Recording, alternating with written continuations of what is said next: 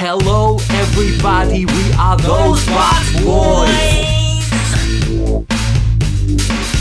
We got boxes on our heads and we like to make a noise. We made some stupid sketches and recorded them fast. And put them all together into this podcast.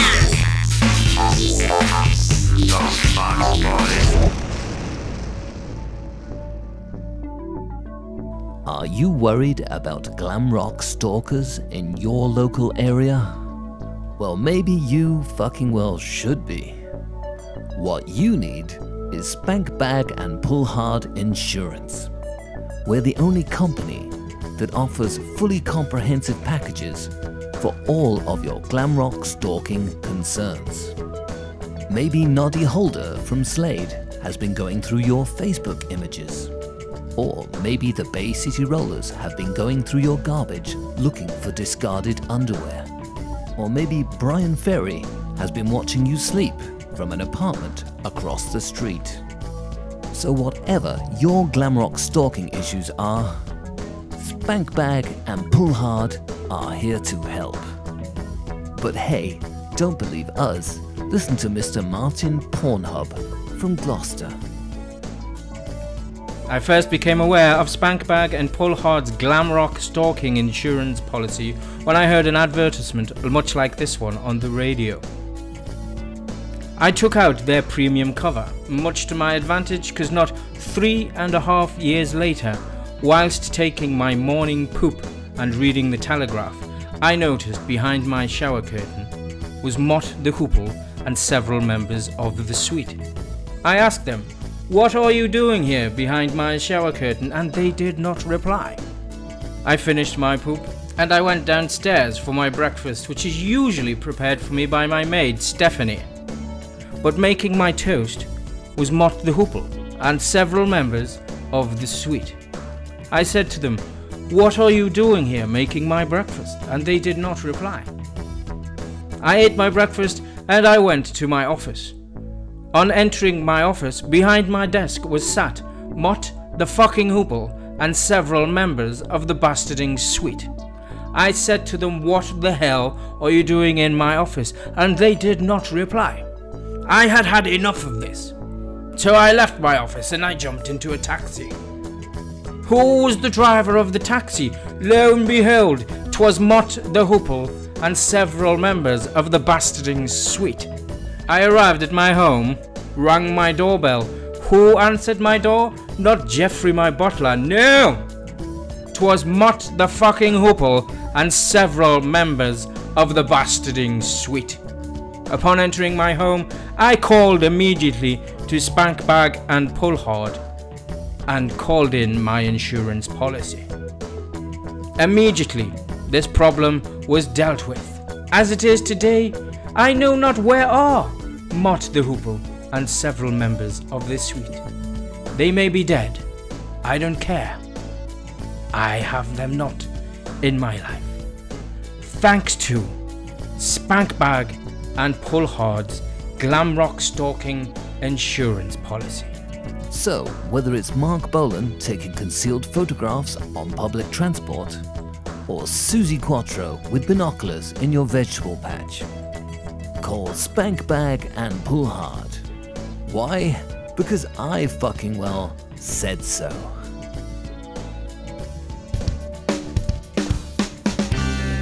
Chaplin and Teller are real nice fellas. One is a mime who acts so who is probably a mute. They sure have fun when they're living together. Chaplin and Teller. In this week's episode, Chaplin makes them both breakfast. What could possibly go wrong?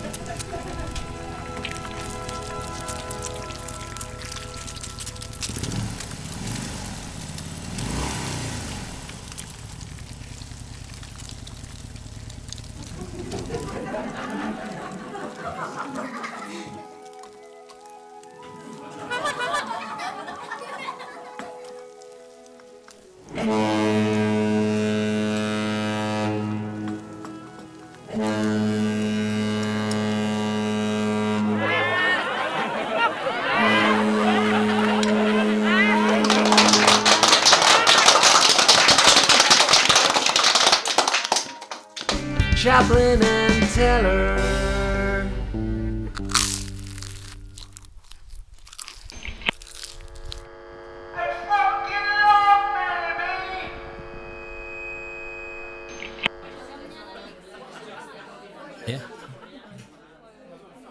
I'm Terry, And I'm Scott. and together we are Pub Mythbusters. Go on, Scott, do jingle. Ba-ba-bam, bam-ba-ba-bam. Ah, forget it. Forget it, Scott. Never works. Never works. Right. On with show. We have a letter here from uh, Mr. Hillary Clout. Mr. Hillary Cl- Hillary. He's, he's like Mr. Hillary. He's, he's Hillary and he's a bloke. Aye, how, oh, you get all sorts of these days, don't you? Right. Where's Anyway, Mr. Hillary Cloud from Elswap. It? Ah, well, that explains it then, doesn't it? Aye. Very Cos- cos- cosmopolitan. Elswap, yeah. yeah. Anyway, Hillary does right. Dear Terry and Scott, that thing that everyone says about Richard Gere, you know, that thing, is it true like? Because I thought with him being a Buddhist and all that, he'd treat animals with a bit more. What's he talking about? What's, what's this thing about Richard Gere? You know, the, the, the, thing. What thing? Uh, Wait, wait, wait. I'll tell you, I'll, I'll, I'll whisper it to you. What? A bloody hamster? I know, that's why I whispered it, man. Well, Mr. Hillary Clout, that's clearly horse a shitter. Well, um. Oh, no, no, no, no. There is no way that's true. Plus, this might lead us into a sticky legal territory. I mean, remember episode 28? I mean, who'd have thought that the Scientologists would be listening to this podcast? Well, the lawyers certainly were. So we won't be mentioning Top Gun again in a hurry. Anyway, the Richard Gere thing, that's definitely horse shit. Well, I'm gonna have to stop you there, No, go, go on no, then. I'm gonna have to stop you there because I think you're right. Oh, exactly.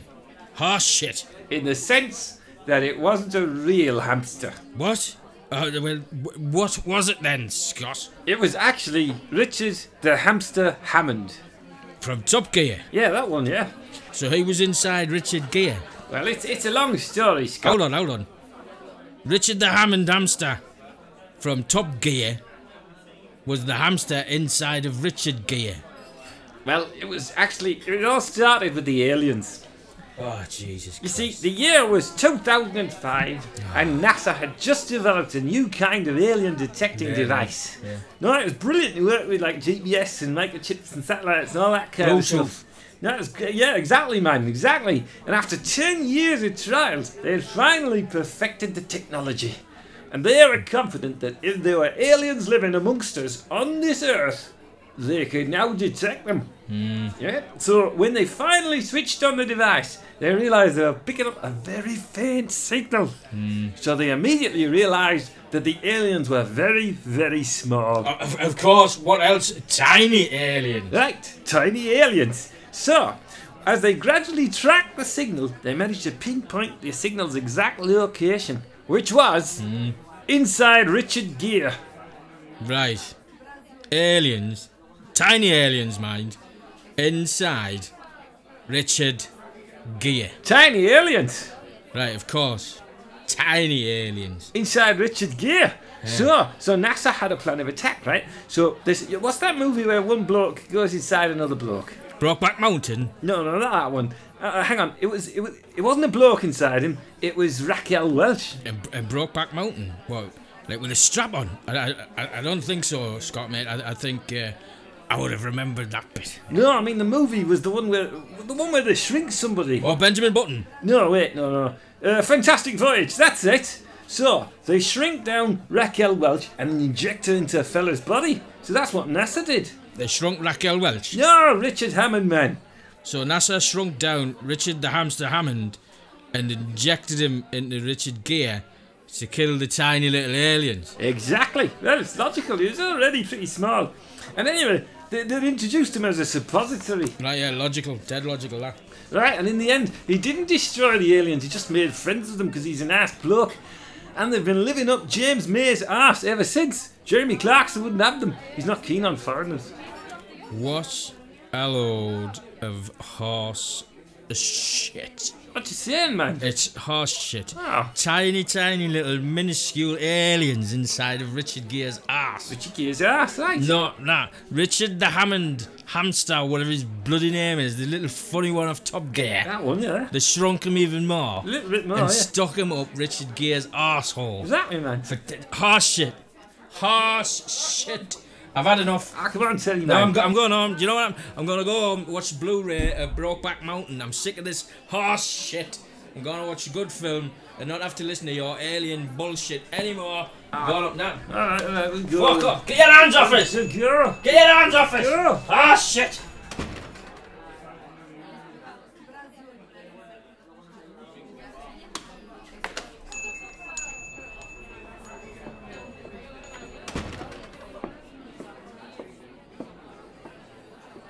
Uh, hi there. Uh, have you by any chance seen those um pub Mythbusters guys in here? Cause uh, they better not be talking about Top Gun again. Okay, just just leaving a message. Hello, I'm Professor Edward Bummington Adams, And I'm Professor Adam Bumwitz Eddington. And this is Science 2000. My goodness, Professor, what is that that you have there? Why, this little chap, he's a member of the genus Erinaceus, the common European hedgehog. Well, for a prickly little guy, he certainly is very cute, Professor. I know, I picked him up during a walk in the countryside. A walk with Mrs. Bummington Adams, I assume. No, I'm afraid Mrs. Bummington Adams has moved back to her mother's abode in Wokinghamshire. It's a temporary arrangement, I'm sure. She says I've been spending too much time with other, um, scientists. Well, it is true, Professor, you are very scientific. Yes, I certainly do like a bit of the old science. If you don't mind me saying so, Professor, that little hedgehog friend of yours is looking a little bit uh, perturbed right now. Well, that doesn't surprise me at all, Professor, because for the last 48 hours, I've been feeding this little fellow nothing but an old 3 litre can of dark ale mixed with garlic butter and a spicy paprika sauce. Goodness me, Professor, uh, why on earth would you do that? Well, Professor, I'm glad you asked. But it all forms part of a very, very scientific experiment. And if you look over here, judging by the ever more aggressive sounds from that little hedgehog's stomach, I'd say this experiment is about to yield some results. So, if we put this little chap down round about here, and if we could position the recording device round about here, and then wait for it. There she blows. School's out for summer. Let the Hunger Games begin. There goes the neighborhood. High five, Professor Bumwood Eddington. High five, Professor Bummington Adams. And remember, folks, That's science.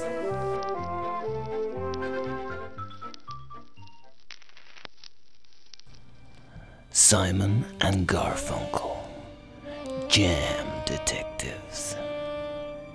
It was another quiet day in the office of Simon and Garfunkel, Jam Detectives. Our music industry days seemed far behind us now.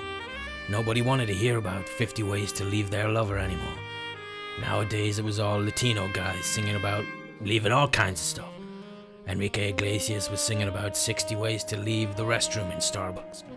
Ricky Martin was singing about 80 ways to leave Bangkok without being traced by Interpol. And Marc Anthony, he's singing about how to leave a religious cult that worships a cartoon rabbit. And uh, how many ways are there to leave them? I, I, I think he's still working on it, Artie. Okay, okay, um, Artie, Artie, there's, there's something we've got to talk about. Since we set up this detective agency, an agency that we decided would be strictly dedicated to jam-related cases. Do you know how long it's been, Artie? No, I, I don't know. It's been two years now, Artie. Two long years. And do you know how many cases we've taken on in that time? Well, uh, I, I, I mean, roughly. Uh, Roughly. it's none, isn't it? Roughly speaking, none. That's right. So maybe, Artie, it's, it's time to get my old guitar back from the pawn shop and we'll get the band back together. It was then that she came into the office. And what a pair of legs she had. Boy, I thought, where did she get those legs from? A leg store, I guess. Those are the type of legs that wouldn't come cheap. Unless it was in the January sales and it, had been a particularly poor year for leg retail generally. You could maybe get up to 30% off in those kinds of circumstances. It always pays to wait for the sales. Unless, of course, you need the legs urgently.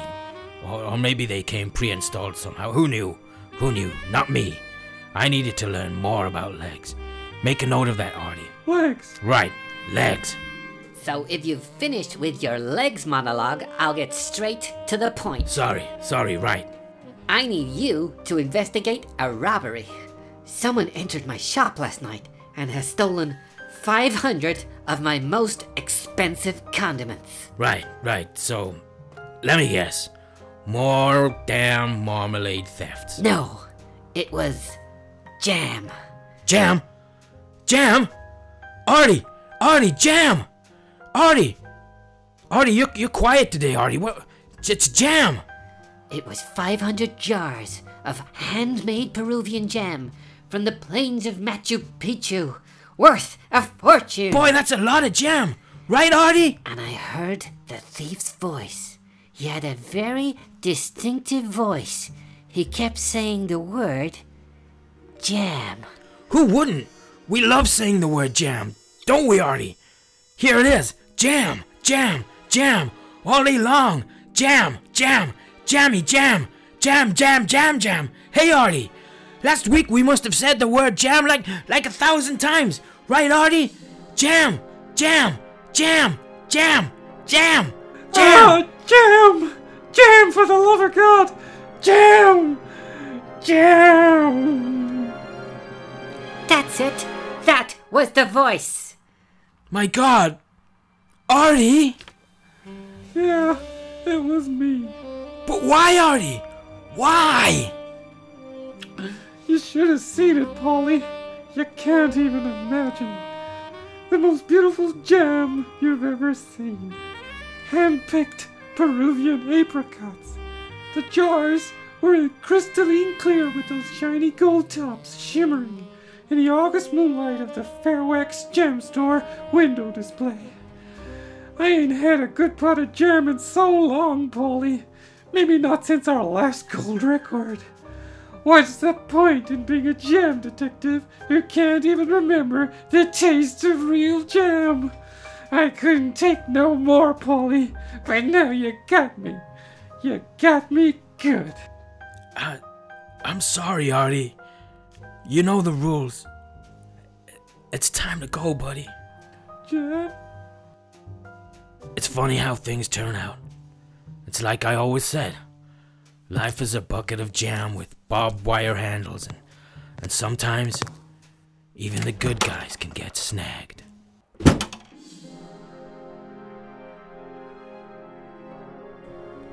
Simon and Garfunkel, Jam Detectives.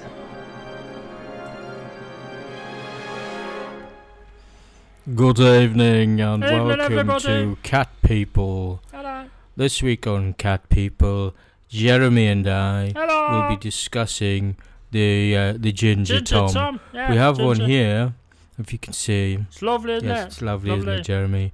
This is Yeah. a typical ginger tom with the orange and Orange and almost yellowy- yellowish yellowy, striping yeah. with little patches of white, and he Yeah. has lovely long white whiskers. and Lovely, beautiful cat. commonly, commonly green eyes. Yeah. Um, the Latin, of course, for the ginger tom is cunt. Cunt.